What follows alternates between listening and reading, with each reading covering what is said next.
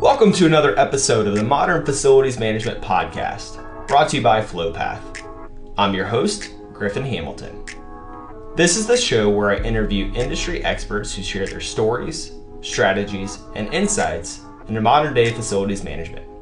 From hospitality to commercial real estate and everything in between, we'll learn what it really takes to succeed as a facilities manager. Welcome to another episode of the Modern Facilities Management Podcast. Today's guest is coming live from Lexington, Kentucky, which is relevant with it being March Madness right now. But uh, Lawyna Holland-Parish, thank you so much for joining as today's expert. Uh, why don't you tell the, the audience a little bit about uh, who you are and what it is you do? Oh, well, thank you, Griffin. So hello, everyone. My name is Lawyna Holland-Parish, and I'm currently the V P of Standards and Practices for E S F M, which is a corporate facility management division of the Compass Group. Uh, I've been working with E S F M for the past three years, although I've been with Compass for a total of seventeen years and had the opportunity to work for three other sectors. Uh, but I've been with E S F M for the past three years, and my department is responsible for the implementation of quality programs, how we drive those standards uh, across our sector, uh, and really consistency, right? So in addition to um, to being uh, a quality person, I am also the subject matter expert for regulated spaces, as we have a lot of business in our biotech, pharma, medical devices. Uh, prior to joining E S F M, I've worked a lot in biopharma manufacturing, overseeing large critical pieces of equipment and managing a combination of hard and soft services. Uh, in addition to that, monitoring our K P I performances. I'm uh, heavily involved in uh, audit and compliance and those K P Is. I love the fact that I've had an opportunity to work in the operation, so I understand what our operators really want. And then looking at it from a regional Uh, level and having multiple um, accounts to oversee that had uh, different types of uh, clientele, if you will. And then now I have uh, a central role uh, in looking over it and taking care of an entire sector. So ultimately responsible for minimizing risk in the business, identifying those tools and procedures that um, help us stay afloat. So that's that's who I am. Yeah, no, that, that's uh, really helpful there, and uh, interesting because you, you said you came up in the uh, medical world or the biopharm world. Tell me about that. Like, how, did you just fall into uh, facilities management and compliance, or was that an intentional route and you just happened to be in that industry? Well, I'm a biologist, which is very interesting. So I think a lot of people fall into facilities management, right? I, I don't know, like unless you're an engineer or something and you just love doing things like that. And I've, I've fallen into that. And I'd say specifically um, coming out of college and really just wanting to be a research person. Well, uh, my first big gig in the military was just overseeing laboratories. So I had five labs.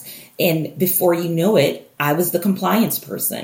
I had to make sure that every piece of equipment critical, working with a limited amount of income, uh, to everything in that um, facility had to be ready to go because it was part of that research project. So making sure that our uh, PhDs and those guys had what they needed at that time. So I was always working very closely with our maintenance guys, ordering pieces of equipment, looking to see, oh my God, do we just run it till it fails? Do we do? So we were doing, we had to do all of those things. So I would say, I think I've always been part of facilities management, but not really accepting that, that that's what I was doing. Uh, so as uh, E S F M over the last three years, we just really uh, started this, you know, integrated facilities management kind of offering. So I feel like I've been part of that. So as a team, watching it organically grow, and that's kind of how I've gotten into that. So I'd say for the last three years, it's been immersed in nothing but that model and taking care of our clients in, in that in that realm, if you will. Yeah, no, it's interesting, and you're one hundred percent right, where most people do uh, fall backwards into facilities management. And there's been many a times that I've had conversations with people and they're like, you know, I didn't realize it, but I've been in facilities management for more than ten years than I have on my resume. I've been in it for thirty years. And it sounds pretty similar to you, where you may not have realized it, but you've been in facilities management your entire career, which I always find very interesting. Yeah, absolutely. um, And so you, you mentioned specific to your role now. And so you, you've worked your way up and you really have taken that background, um, now managing uh, an entire portfolio and really hyper-focused on the compliance component, safety, as well as the, the quality assurance there. Um, so let's, let's break that down. So talk to me about quality assurance, because I know to have, you know, top level quality and to make sure that you have the processes in place, it is just that you have to have process uh, and standards written. So talk to me about your experience there and what you guys are doing that's unique uh, in the Q A realm for E S F M.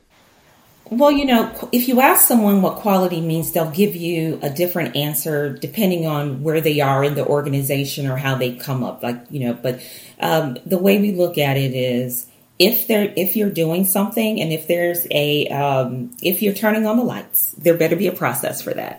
We're very black and white and structured that way.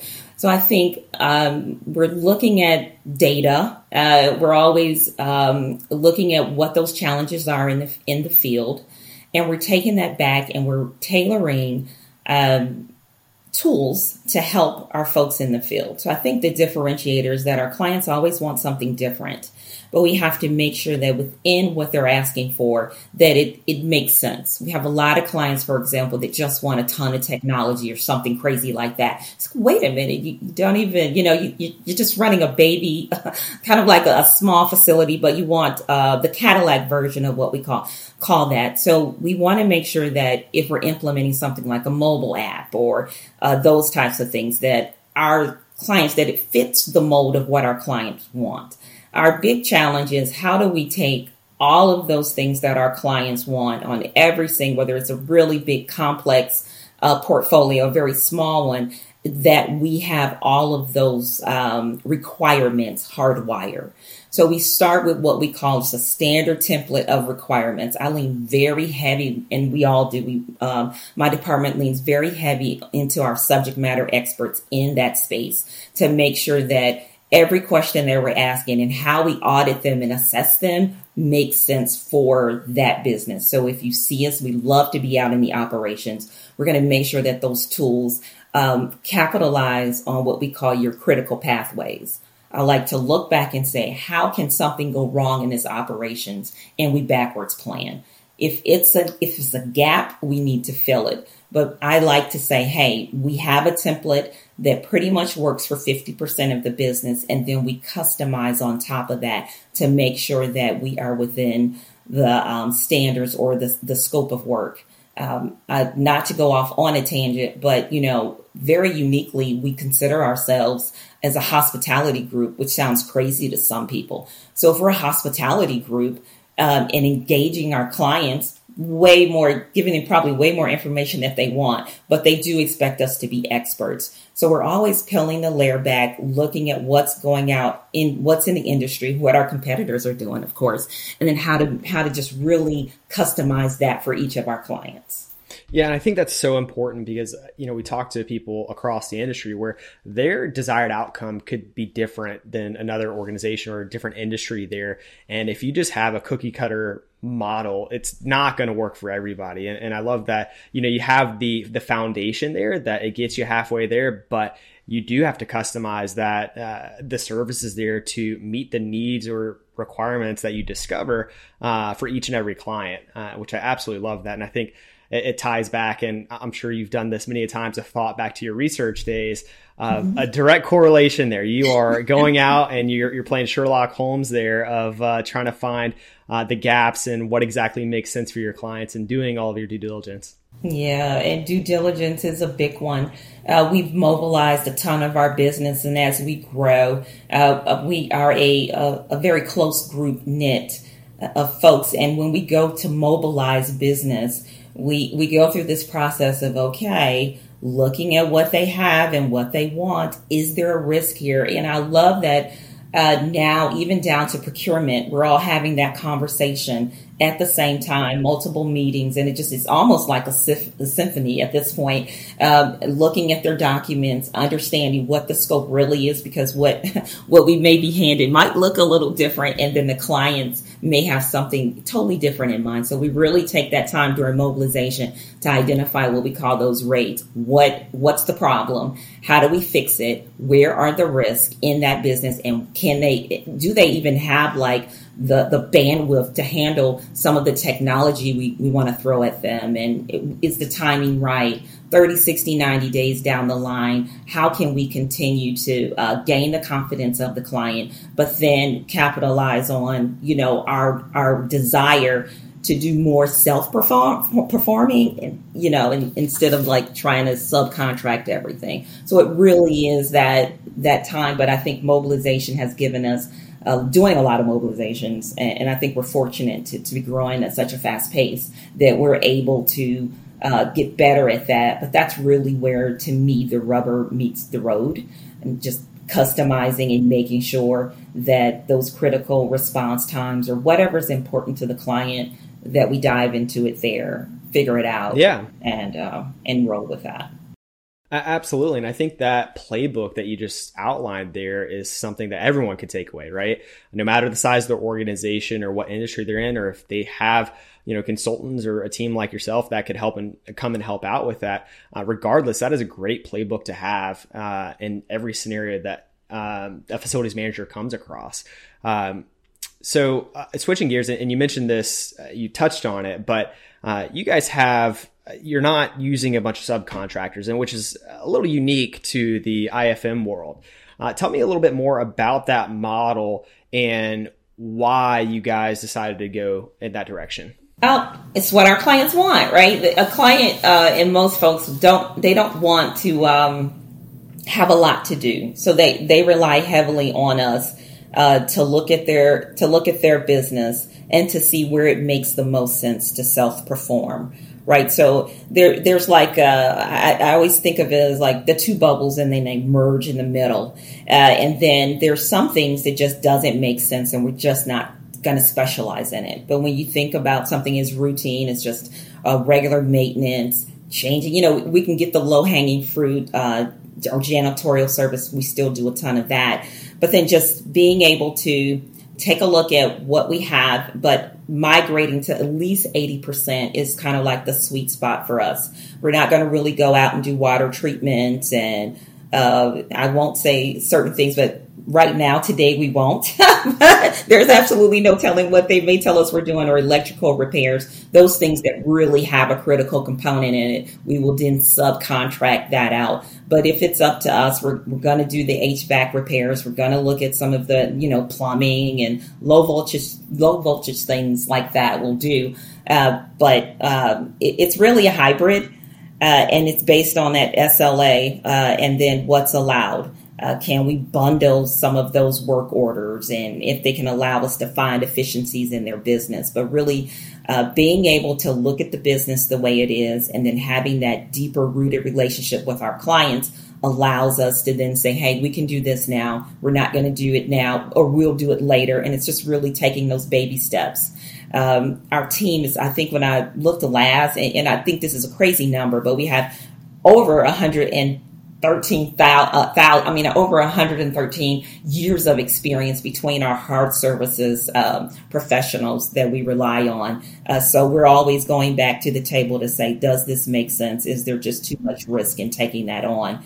Uh, but what that does is it frees up our clients to be able to be more, way more productive in whatever it is that they need to do with their day, and not uh, re- not have to worry about multiple vendors and those responsibilities. Yeah, absolutely. And um, you you mentioned it, right? It's going to be unique for every client, and the end goal uh, is going to be unique, but you guys are there to to help get them from point A to point B as efficiently as possible. Um, something else I wanted to talk through specifically to the industries you guys are, are working with and the clients you guys are working with, um, safety and compliance. Those are two big areas that I'm, I'm sure are top of mind for everybody. Um, So over the last couple of years in particular, uh, on the compliance front, I imagine that uh, your world has been rocked. Uh, it seems like every day with updates. Um, but talk to me about best practices, either as a uh, service provider uh, or as someone working with a service provider, on what you should be looking for and how you could partner with uh, an I F M organization specific to safety and compliance. Well, you know, safety is a big thing, and, and under the umbrella of uh, Uh, what I do. Believe it or not, safety rolls under me. So safety and compliance, they, they do go hand in hand. I'll say one one of the big misses or the best practices is that uh, training and, and hiring right. That is paramount in everything that we're doing. The mistakes we make now uh, co- can cost our clients millions of dollars. So we have to think about that. Uh, as we, it's not just, hey, I know you and you seem like a really nice person, but we have to really, we lean into our H R professionals to make sure that they're out there looking and, and finding these uh, very unique kind of specialties. Uh, we want people to be able to grow and have that career path, but a best practice is not to waste a lot of time and thinking that you can't afford it, because the cost of non-compliance is enormous. It's something that, you know, we're having conversations with, wait a minute, we need, we need to get legal involved in this, and, and we probably need more insurance ourselves. Uh, but what we've learned is looking at every piece of what's being asked of us, uh, not shying away from that responsibility, but understanding that risk then. Um, we spent, and this is really uh, interesting, um, my uh, safety director, the lone worker. What a big thing. People that were just not thinking, you're not thinking about all of those things with having multiple people in your business and working over the weekend, or, or those types of things. And, and so we've, we find it, we've kind of finessed our business model to make sure that our requirements on our side are robust. For example, quarterly business reviews, that's fine where you're talking to the client, but what are we doing at the account level to make sure that we have our, you know, we, we have everything in place? So we, we spend a lot of time uh, looking at our annual requirements and self-assessing. If you're okay with self-assessing at the account level, we do that on a weekly basis. And then on a regional manager, they're looking at their business on a monthly basis, if not more. So really, I'd say training, hire right, first, the right time is a, is a best practice. Keeping it simple at those levels, uh, you'll you'll thank yourself later. Absolutely. Yeah, uh, absolutely is right. Um, and hiring is one of those tricky things where, especially right now, it's so hard to find top talent and retain top talent, where it is easy to have that short-term win of just, you know, good enough, right? And Uh, the resistance to that is uh, a challenge in and of itself, but uh, absolutely right, where that could come back and haunt you, uh, or in your case, clients, right? So having a process down and making sure that you're following said process uh, from the get-go in hiring is extremely important there. Yeah, we've uh, spent some time with uh, with our uh, L M S system and be- being able to build competencies in that. Because if you know your staff is competent, then that changes the morale, that changes culture in a way that people feel confident in what they're doing and to be able to make better decisions and ask for what they need at the appropriate time. Uh, so some of the systems, when, you know, COVID hit, you know, you really reflect as a business, and it gave us an opportunity. We never stopped working because our folks are in these critical spaces and we were making a difference where vaccines were being made. So that was happening. But we also had an opportunity to look at how we trained our people, what they needed. And so uh, being able to take more modules or be able to enhance uh, and learn something new. And a lot of us found ourselves client facing. So, you know, you don't think of, you think of hard services or these guys behind, you know, this door, and it's really loud and they come out with hard hats, and, and something magical happened back there. But in reality, we're, you know, our folks are now more client facing. Uh, and so developing people in different ways also helps us with our strategy um, sharing best practices through a forum. We have our Heart Services uh, forum, which uh, our guys oversee. And, and it seems to be a great meeting. I, I sit in sometimes, but they're talking about things and, and sharing experiences uh, and what's happening at their respective accounts, that it's, you know, really helping other folks and just saying, hey, we all have these similar challenges. How are we dealing with that? So those are some of those best practices that are that we take advantage of. Yeah, absolutely. And uh, learning from one another, to your point, sharing best practices and collaborating, that's the fastest way to improve both personally as a team and as an organization there. Uh, so absolutely love that. And I do have one last question for you, and I ask everybody. So that is, who or what has had the biggest impact on you and your career? That's hilarious. And, and it's it's really funny. And I'll, I'll say this, and I'll say it was my mom. And, and she's probably that. Uh, there were there was a time uh, when I just said, I just I just think I'm just going to go ahead and just, you know, take a different career path and do something safe. And she remind reminded me, and she continues to remind me, that if you have the skeleton and the desire to do something, that you should never stop filling your plate. You're just this empty plate, right? Or an empty bowl. But um, if you have that integrity, hard work, and those types of things, and, you know, you always sometimes, at some point you think your parents don't know anything. We all get to that point. Usually we're sixteen. But it really was her that, you know, I remember walking out and uh, traveling, and it's just nonstop. And she's like, hey, this is, you know, you can don't overflow your cup, but do just enough. And I think that's where my passion, desire, and wanting to do things right all the time uh, comes from, just her being probably that biggest cheerleader. And, and I know it's usually, oh, it's my professor or something, but no, it was my mom. No, I, I love asking that question because I, I never prep anyone for it, one. Oh. And it, it's funny to to see, you know, where someone goes, right? And you'd be surprised how many folks go back into uh, someone early on in their childhood that had a profound impact, whether it was family, it was a, you know, an athletics coach or anything, a teacher, professor. Um, and so it's, that goes back into just really a theme of the podcast, frankly, has been this great resignation in facilities management and the Uh, desperate need to have new talent come up, and the impact that we've all felt in our youth. That's something we should, you know, pay it forward, right? Where we go back and we pay it forward to the next generation. And hey, here is a, a viable career path, and here's how I got to it. And you don't have to fall backwards into facilities management, people. Yeah, absolutely. Oh, what a joy. Well, Well, thank you so much for, for taking the time to come on. It's been an absolute pleasure. In the show notes, I'll have a link to your LinkedIn profile if anyone has any questions or follow-ups there, if they want to find anything in addition uh, to E S F M. Um, so once again, thank you so much for coming on, and looking forward to staying in touch with you. All right. Well, have a great weekend. Thanks. You as well. Take care. Mm-hmm. Bye-bye. Thanks for tuning in to another episode of the Modern Facilities Management Podcast. Make sure to subscribe for future episodes and follow us on LinkedIn for more facilities management content.